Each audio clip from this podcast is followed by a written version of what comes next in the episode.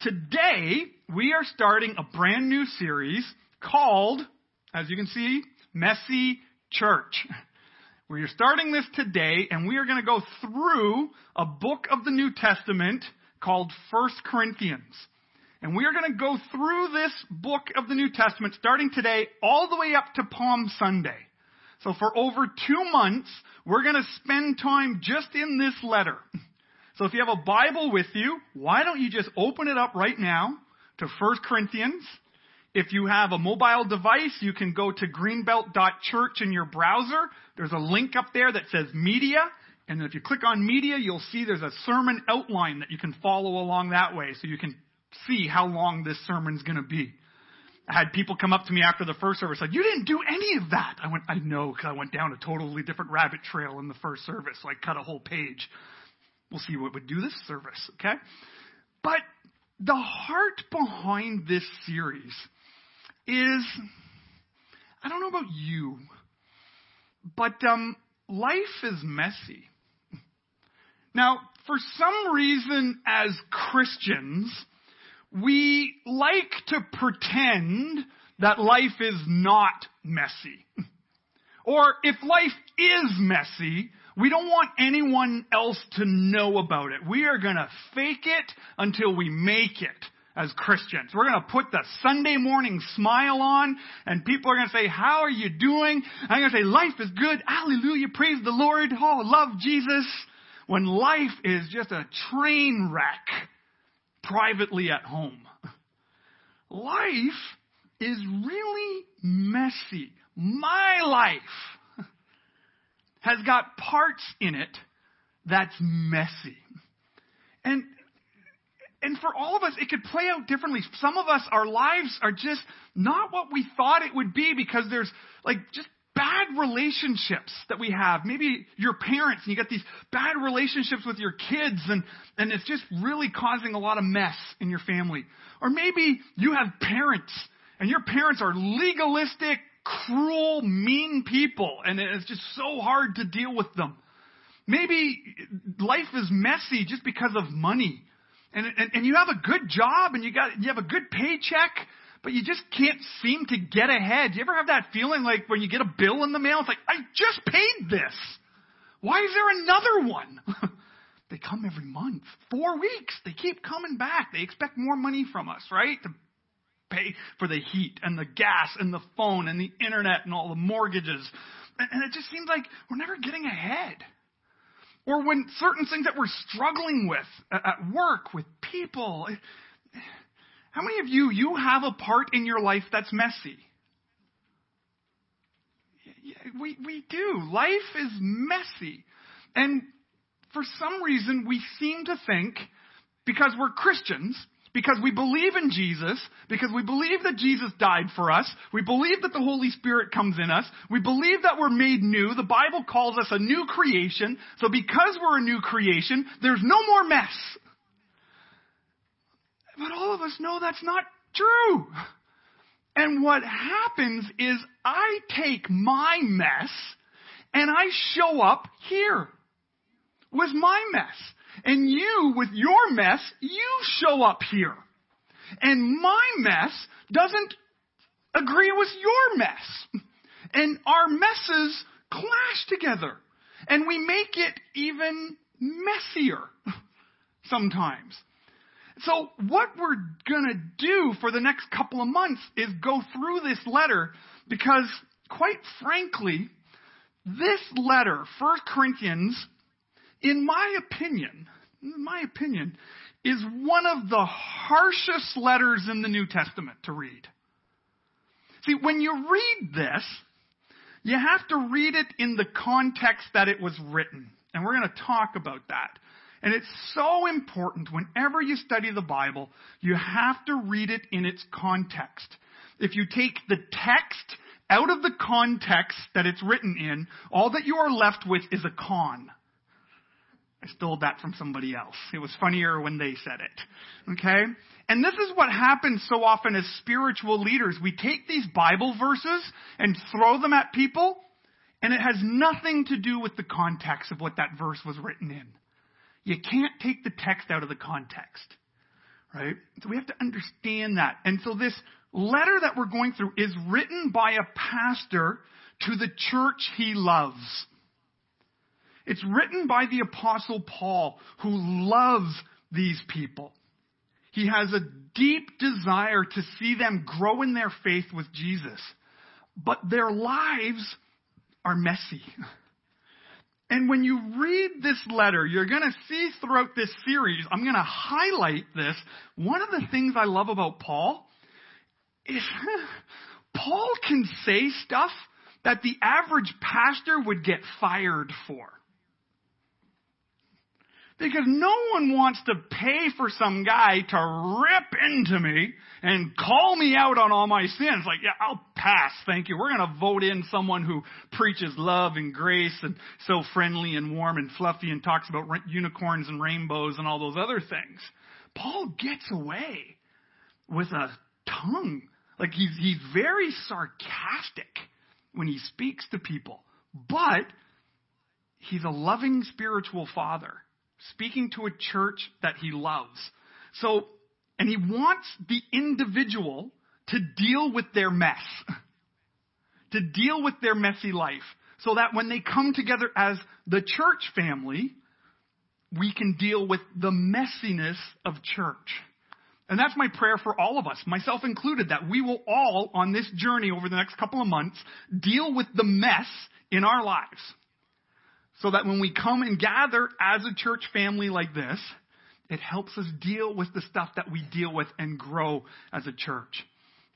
Now, I do want to set up a little bit of context just so you can understand the heart behind this letter, understand what's going on in Paul's world and why he writes this. Okay? So Paul writes this letter in response to another letter that was written. You actually see uh, later on in, in, in the book here, in the letter here, he talks about another letter. So First Corinthians, if you really want to show off to other Christians, okay, don't do that. But if you want to, you can say, did you know First Corinthians isn't actually First Corinthians? It's actually like 1.8.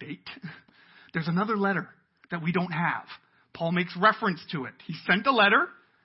They were like, what is this? This makes no sense. We don't understand. We're just going to keep living our lives the way we want. And we have all these other people telling us that you're wrong, Paul. And so Paul, in response to how they responded to the first letter, writes this letter. Now he writes to a group of Christians who live in this city called Corinth. Now Corinth is an incredibly influential city. It's it's a city um, that is known, it's, it's renowned in the world for its artistry, for its wealth, for its commerce. Um, it's also famously known for, um, how do I describe this in a PG 13 sermon? it's known as the city of unrestrained sexual practice. I'll let you imagine what that means. Unrestrained. Anything goes. Sex is a part of business. Sex is a part of worship. It is all over the place. It is rampant. Whatever you want, with whoever you want, however you want, where, it, it, unrestrained. That's the PG-13 word. Okay? And this city, because it's a center of commerce, this city is filled with temples all over the place for the worship of other gods. So you'd have all the Greek gods and the Roman gods, and you'd have some pagan gods, and you'd have all, you know, the gods of nature and the, the sun gods, and all these different things are there. And because there's so many people coming in and out of this city, kind of like as a business hub, religion is a huge business in Corinth. There's a lot of money to make in religion. If you can set up the right temple that everyone wants to go to, you could be a very rich man or a very rich woman as a religious leader. And so this is the world that these people live in. Very messy. Very anything goes. And Paul shows up into this culture and says, Okay, I know there's all these temples and all these sexual practices and all of these things. And, and, and this is kind of where when I talk to non-Christians and they say, well, these religious leaders, they were just trying to start a religion so they could become rich. If Paul wanted to become a rich religious leader, he would never have written this letter. Ever. There is no logical reason to write this if you're trying to make money. Because he's speaking against everything that makes money.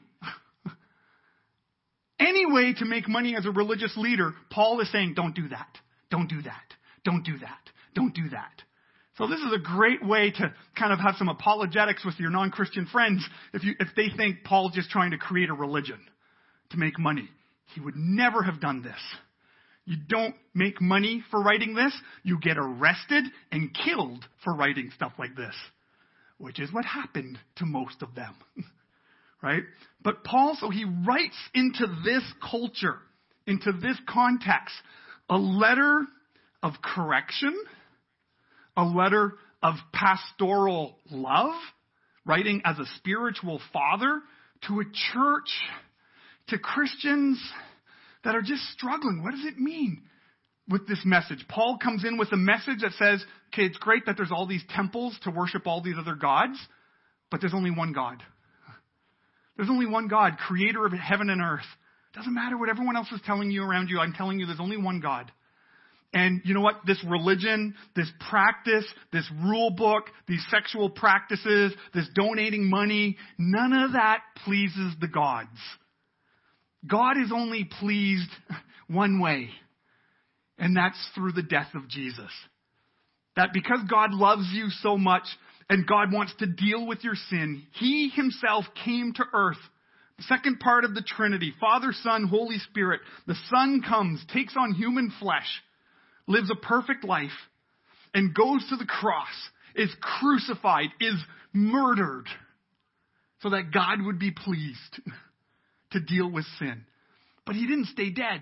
He proved his divinity by rising from the dead. And if you put your faith in that, don't say some sinner's prayer. It's repent from your sin, turn from your sin, run to Jesus. If you believe that with all of your heart, soul, mind, and strength, you're going to be made new. Paul says that, and everyone's like, what? And they believe him and the Spirit of God comes on them. They start seeing the fruit of the Spirit in their lives. They're seeing manifestations of the Spirit. Spiritual gifts come on them to minister to people. But they're still messy. And their individual messiness from their culture is coming into the church and making a messy church. So Paul wants each person then and now to look at our mess this is not a sermon series for you to nudge your significant other, say, this one's for you, babe. You're not allowed. That one's for you. Or as a kid, yeah, dad, Pastor Kevin's speaking to you today. Mom, you don't do that. Mom, Pastor Kevin's talking to you today. This is for us, for me, to let this text, this powerful word of God clean up my mess clean up your mess. That's the heart of Paul. Because Jesus wants to overcome the mess. Jesus has come so that we would have life and life to the full.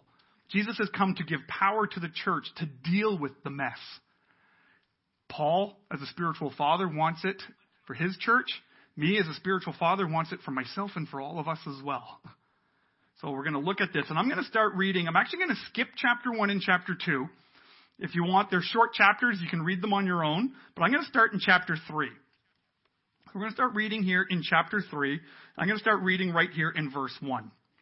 So this is what Paul, a pastor, spiritual father, is writing to these messy people that are struggling in a messy church. This is what Paul writes. He says, Brothers and sisters, I could not address you as people who live by the Spirit, but as people who are still worldly mere infants in Christ. I gave you milk, not solid food, for you're just not ready for it. Indeed, you're still not ready. This is in reference, like I wrote you this one letter.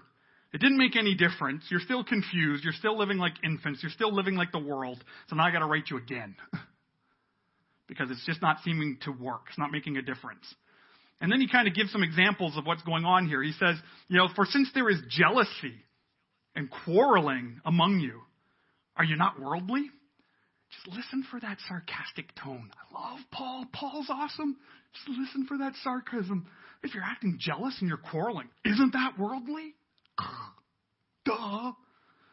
That's the Kevin paraphrase. Duh. That's how you pronounce the dot at the end. Right? Are you not acting like mere humans? You're not human anymore. You are different. You are a new humanity, Paul calls the church. Why are you still acting like humans? You're a new humanity because the Spirit of God is with you. You're acting like humans. When I say, I follow Paul, and another, I follow Apollos, are you not mere human beings? What, after all, is Apollos? What is Paul? They're only servants through whom you became believers, as the Lord has assigned to each his task. Right? I planted the seed, Apollos watered it, but God has been making it grow. So neither the one who plants nor the one who waters is anything, but only God who makes things grow. The one who plants and the one who waters, they have one purpose, and they will each be rewarded according to their labor. For we are co-workers in God's service, God's service. You are God's field, God's building. By the grace God has given me, I laid a foundation as a wise builder, and someone else is building on it. But each one should build with care. For no one can lay any foundation other than the one already laid, which is Christ Jesus. If anyone builds on this foundation, using gold, silver, costly stones, wood, hay, or straw, their work will be shown for what it is, because the day will bring it to light. It'll be revealed with fire, and the fire will test the quality of each person's work. If what had been built survives, the builder will receive a reward. If it's burned up, the builder will suffer loss, but yet will be saved, even though only as one escaping through the flames. Don't you know that you yourselves are God's temple and that God's Spirit dwells in your midst? If anyone destroys God's temple, God will destroy that person. For God's temple is sacred and you together are that temple. So do not, so do not deceive yourselves. If any of you think you are wise by the standards of this age, you should become fools, so that you may become wise. Wise fool. Okay, we'll get, he explains it. For the wisdom of this world is foolishness in God's sight. As it's written, he catches the wise in their craftiness. And again, the Lord knows that the thoughts of the wise are futile. So then, no more boasting about human leaders. All things are yours, whether Paul or Apollos or Cephas, or the world or life or death or the present or the future. All are yours, and you are of Christ, and Christ is of God. There is so much stuff in here. I could probably spend two months right here. Right? See, what Paul is doing at the beginning of this letter, he spends the first part, chapter one, kind of introducing himself, kind of, it gives the welcome and who he's sending this to. It gives a little bit kind of talking about this idea that the leaders of the church seem to be divided. They're fighting over who is the most spiritual leader. They're fighting over whose teaching they listen to. You see, this has been a thing in the church since day one. Everybody has their favorite preacher. And you gravitate towards a favorite preacher. There's nothing wrong with a preference. There's nothing wrong with finding a Bible preacher that you connect to. Actually, I encourage that. I tell people, find the church that you connect to. Find the church that you will grow in. Okay, it's not about me and my kingdom. Find the place that you're going to grow. But something weird happens when we find that person that we connect to. What happens is, is if we're not careful, we begin to demonize the other ones. it's like, well, I like this preacher.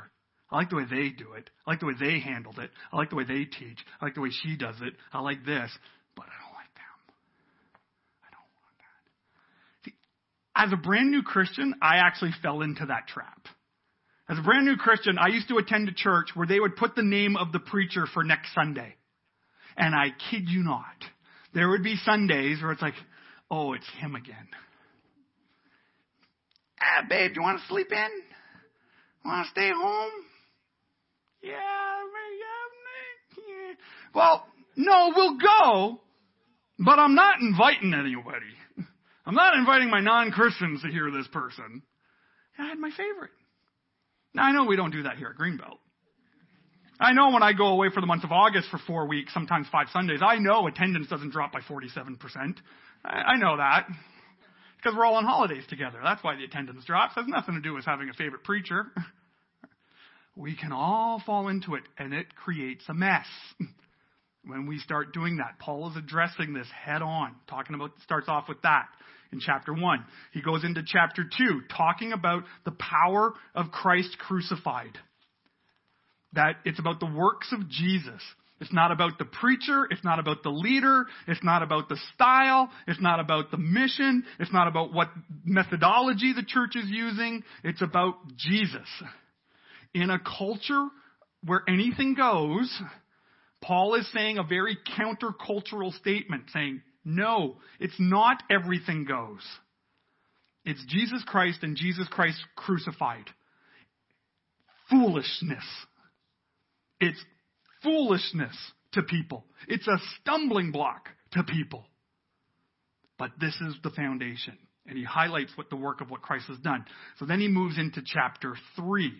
And what he's doing here is, in the context, he's reminding these Christians as individuals and as a church who Jesus is and what God has done for them. Right? And it's crucial to grasp this because so often we treat the Christian faith like it's about behavior modification. Be a good girl. Be a good boy. Follow these rules. Now, I like rules. How many of you like rules? Okay, if you're a parent and you haven't raised your hand, you're a liar. Okay, because you love the rules because I know, because you have them for your kids. Right? You don't just let your kids do whatever they want. And not only do you have rules for your kids, you have different rules for each kid. Right? Or was that just me? Right? You treat this one differently because this one's a little bit more trustworthy. This one's a monster, so they need more rules. Right? And sometimes we create rules and we don't even know we've done it until they break the rule. Right? We had a rule in my house, and I didn't know it was a rule until my kids started breaking it every meal, spilling their drinks at the table. Oh, I'm not an angry person. I very rarely get angry. But every meal, when my kids would spill their milk, or spill their juice, or spill their water, I wanted to take that dining room table and throw it out the window. I was furious. And it was a joke in my house because as I was getting bolder, the kids knew I was angry because I have this thing called daddy's angry vein.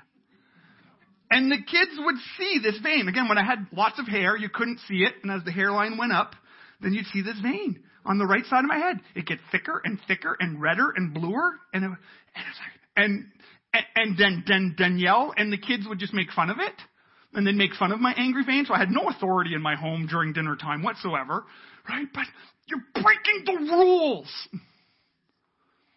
See, we love the rules. We love to make sure everyone's playing by the rules.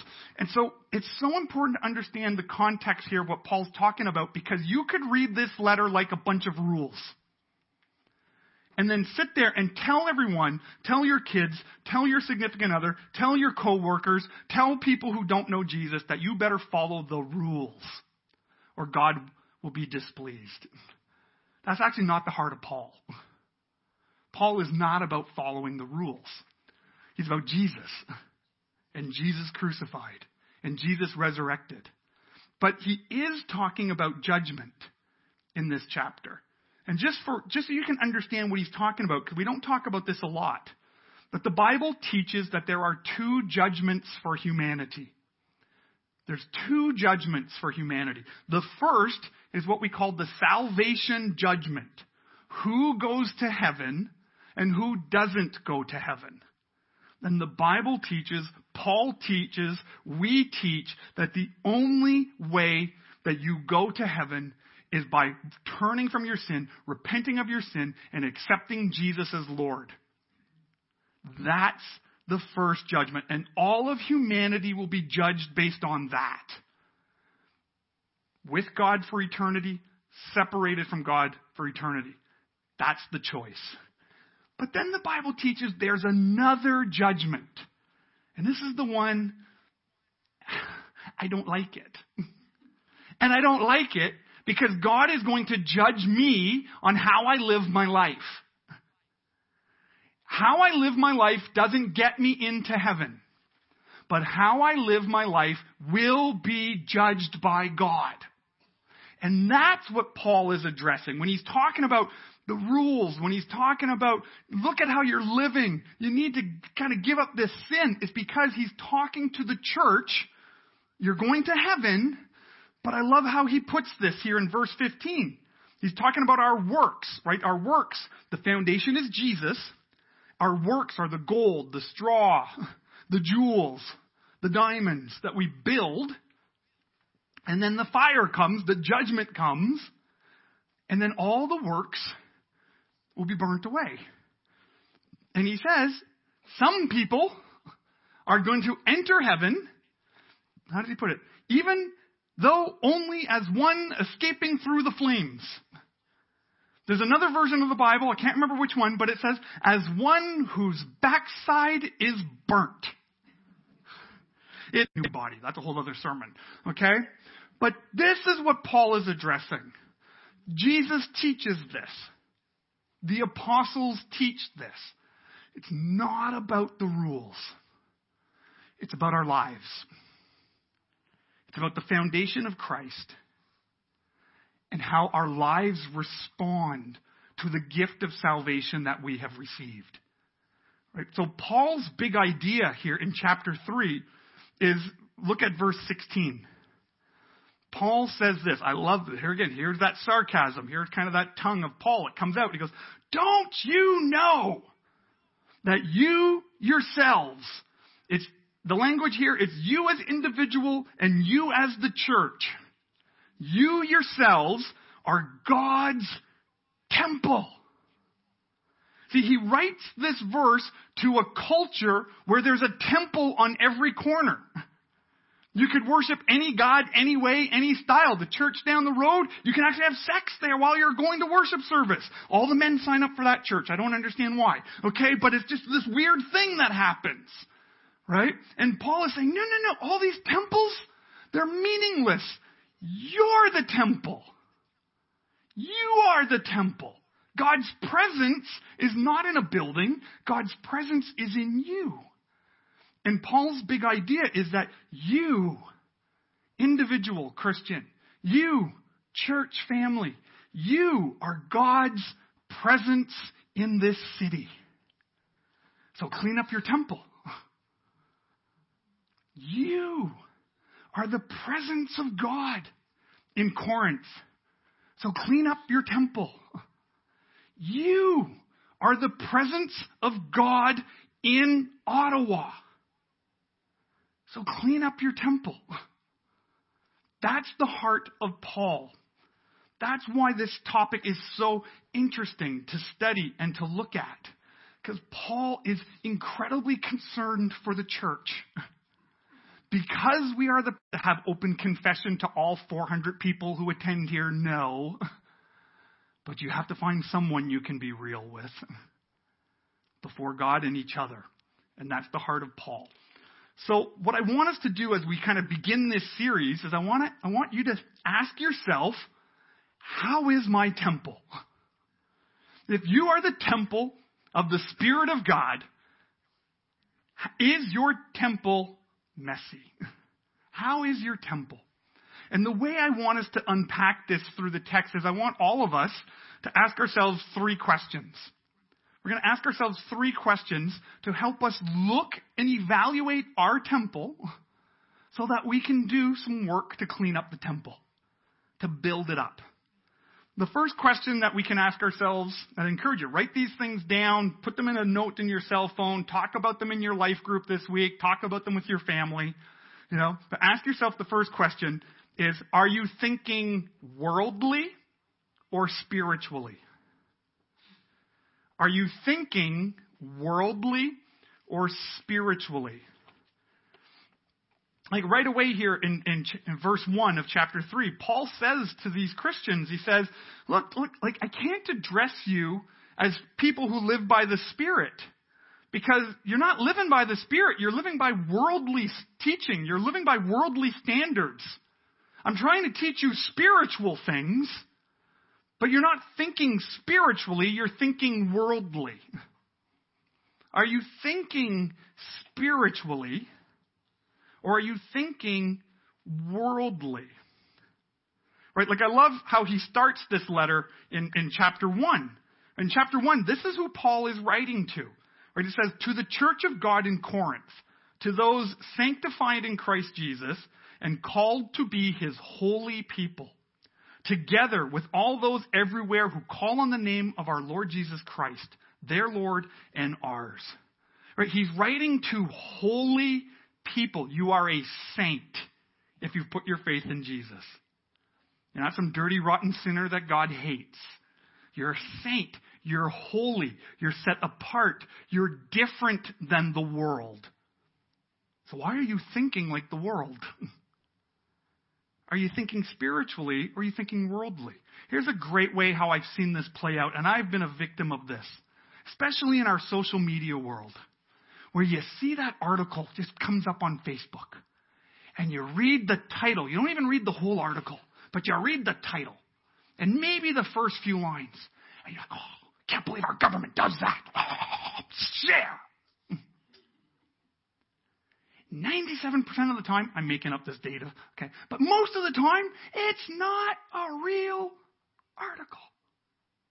Did you know you could take the title of that news article, put it in Google, and it will tell you if it's real or if it's fake? There's dozens of websites that help us do that.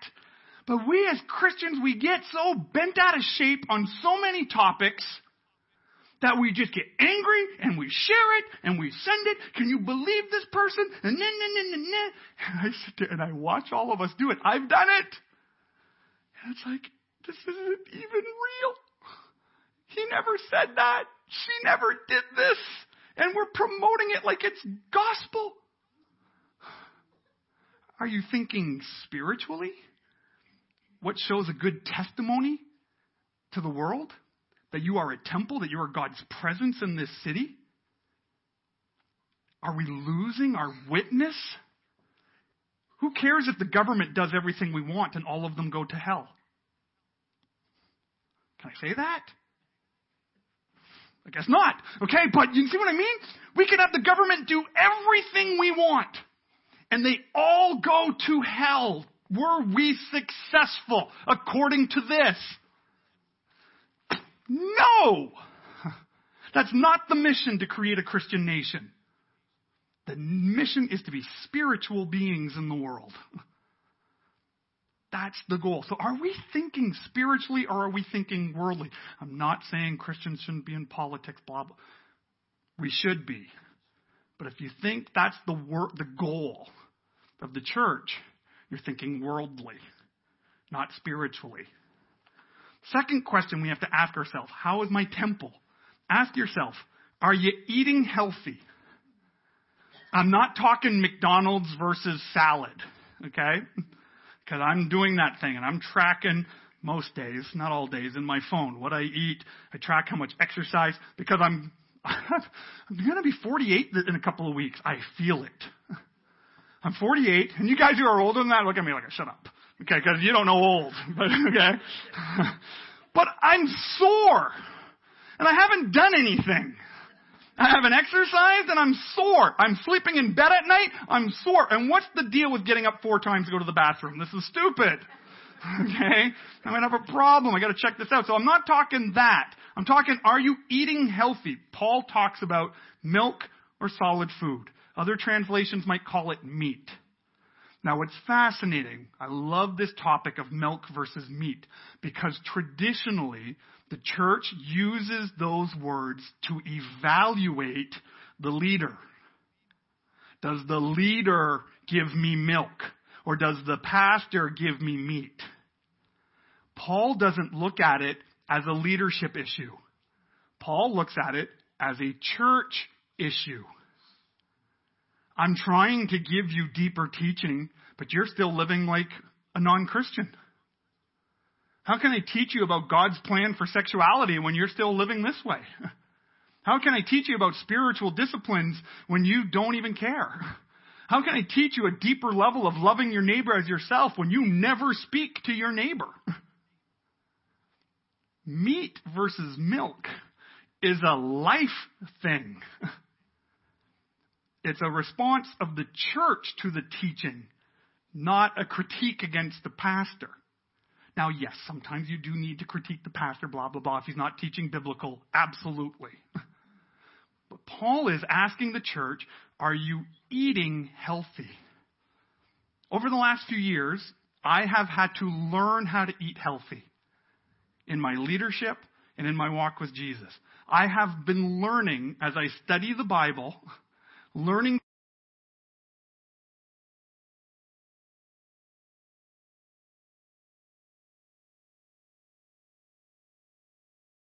Not looking to the world of what it means to be a leader of an organization like ours, but looking to Scripture of what it says to be a leader of a church. Eating a lot of humble pie. because according to the world, I should be the smartest person in the room. I should have it all together. I should be the leader of leaders, the one that everyone turns to for advice. I should be the expert in my field. I should have a couple of master's degree, a PhD. Hey, let's, let's work on a doctorate while we're at it. Let's show off how smart I am and educated. Start uh, writing a book or two. Go on a conference tour. Sounds awesome. Sounds like a lot of fun. Just doesn't sound very biblical. And God has been showing me I actually don't need to be the smartest person in the room. There are people here at Greenbelt who are better leaders than me. There are people here at Greenbelt who know the Bible better than me. And I'm totally cool with that. I'm not threatened by it. I'm not worried about it because my call is to lead this church. Doesn't mean I have to be the best. Doesn't have to be, I have to be the smartest. My call is to pray for this church. My, my call is to guard the vision of this church. My, my call is to invest in more, in a few people so that they can invest in even more people. My call is to preach the word of God in a way that it actually transforms how people live. and trust God with all of this. So I'm totally cool the fact that you know the Bible better than me and you're more educated than me and you're smarter than me. That's awesome. You do your call, I'll do my call, and we'll watch God be glorified together. But that requires learning how to eat. Humble pie tastes great. Tastes actually like bumbleberry, so it's really good. So, are you eating healthy? The first, are you thinking worldly or are you thinking spiritually? Second, are you eating healthy? And then finally, the question to ask yourself is Is your temple structurally sound? Is your temple structurally sound? Paul addresses it like this in verse 10. He says, By by the grace God has given me, I laid a foundation as a wise builder, and then someone else builds on that. What is your sure foundation, your solid foundation? Is your temple built on a solid foundation? Your solid foundation, according to Paul, is Jesus Christ. It's not the denomination. It's not the church that preaches the way I like. It's not the church that does the music the way I like. It's not the church that does the programs that I like. Those are all good things. But if we build our foundation on that, it will not last. It will crumble. It'll be burned away. The foundation that you and I need to build our lives on is Jesus Christ. And Jesus Christ killed and resurrected and returned to heaven, where he speaks to God on your behalf. When you turn from your sin, when you repent from your sin, Paul calls it becoming a new humanity. Jesus calls it being born again. That's the foundation that Paul taught. You see, and Paul spent most of his ministry dealing with something that he called uh, false teachers. That people, leaders who are trying to build a following, trying to build a religion, trying to build their position, are trying to take the Christians off of that firm, firm foundation and say, no, no, no, it's all about how you keep the rules. It's all about whether you're circumcised or not. Membership class for that one with the men is very short line. Okay? It's all about how you deal with food. It's all about who you listen to. Trying to take people away from that foundation. Because that's the plan of the devil. If the devil can get the church off of the foundation of Jesus, we have no leg to stand on. The day our denomination, and we see that in our day in Canada, where church denominations the foundation isn't Jesus. The foundation is the tradition. The foundation is social justice. The foundation is something else, but the foundation is not Jesus. Ten years from now, those doors will be closed. Canada doesn't need churches where the foundation is not Jesus. Canada needs churches that say, look, we're not perfect. We're messy. We don't really know what we're doing, but we're trusting Jesus. He's the foundation. Nothing else. Because we are God's presence in this city. You are God's presence in this city if you have turned from your sin and come to Jesus. So, Paul's desire, my desire for you, for me, is that we clean up our temple. That we do ministry in a way, teaching in a way, life in a way that helps all of us deal with our temple so that God would be glorified everywhere that we go. Are you thinking worldly? Thinking spiritually? Eating healthy? And what's your foundation? Those some great questions to start this journey to deal with our mess as individuals, and then watch that carry over into God's family, the church. Because when you and I deal with our mess, suddenly there's no messes here to deal with. And God is glorified, and the name of Jesus is lifted up, and we see amazing things happen in our day. Let's pray. Father God, I praise you for your word and how it speaks and um, how it convicts. Um, thankfully, lovingly, but firmly, as a spiritual father would. And God, I, I'm grateful as we kick off this series. Um, Lord, I confess to you my fear of this book. For, for a year now, I felt it was time to teach this, and I, oh goodness, I didn't want to. Because it can feel, yeah, God, when you're working in us and when you want to clean us up. But God, I pray that you would start with me. Clean me up, God, for your glory. Not for my fame, but for Jesus' fame so that more and more people would see the presence of God in this city. And I pray that for all of us here at Greenbelt, those of us who, whether we've been coming to this church for 40 years or this is our first Sunday here, I pray, Lord, that you would work on all of our temples.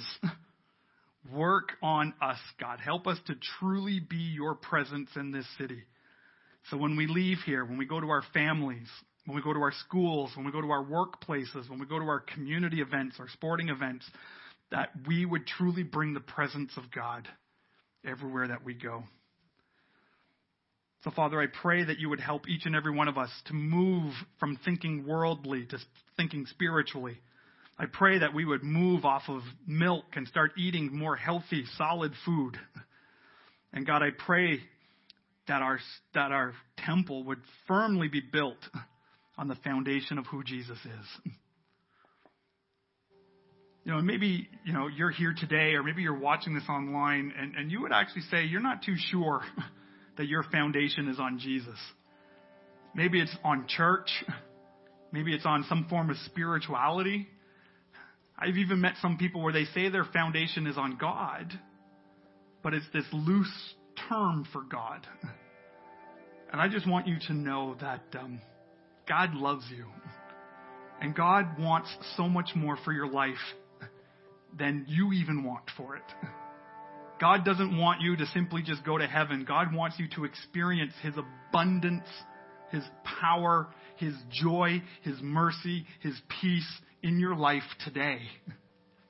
And that's not done through spirituality and religious rules. It's only given when we turn from our sin and we run to Jesus. I know sometimes we as Christians, we tell you just pray a simple prayer, but it's not about a prayer. It's about a shift of the heart where I don't want this sin anymore. I don't want to live this way anymore. I want something different. It's a shift of the heart. And Paul says when you do that, God sees you as his child, that you're made new and you're brought into the family. And you can do that simply where you're sitting or where you are online at home, just by simply saying, God, thank you that Jesus has the power to forgive my sin. Today, God, come into my life. Make me new. I want my foundation to be on Jesus. And if you pray that for the first time, I would love to talk to you afterwards, whether in person or by email. Please get in touch with us. We want you to start a good journey together as a family of God because we're all messy. None of us have got this perfect. But the beauty of God is He loves us, He knits us together to do this, and we don't go through it alone. As I clean up my mess and God cleans up your mess, He will truly do more than we could ask or imagine. Because you are God's presence in the city. And so that temple needs to be cleaned up. We're going to collect our offering now. This is part of our worship. If you're a guest today, please don't feel obligated to give. I just pray that today was a gift to you, unless God puts it on your heart to do so. If you're joining us online and you wanted to give, you could just go to greenbelt.church. There's a giving link up there, and you could give online that way. I'm just going to pray for our offering. And so, Lord, I pray and thank you for this offering and how you use it, that you multiply it, that you you do more than we could ask or imagine, God. It's just crazy what you're doing in our city and in our day. And God, we're grateful that you do this through the generosity of your church, through supporting missionaries, through supporting church planting, through supporting new ministry initiatives, by paying for staff and all the different things, God, for paying for this building and other ways that we bless the city.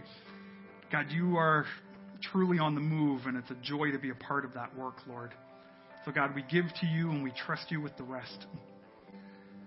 And Lord, as we continue to worship, I pray that this theme of looking at our temple would resonate with us, that we would leave here different as we spend time hearing from you, Holy Spirit.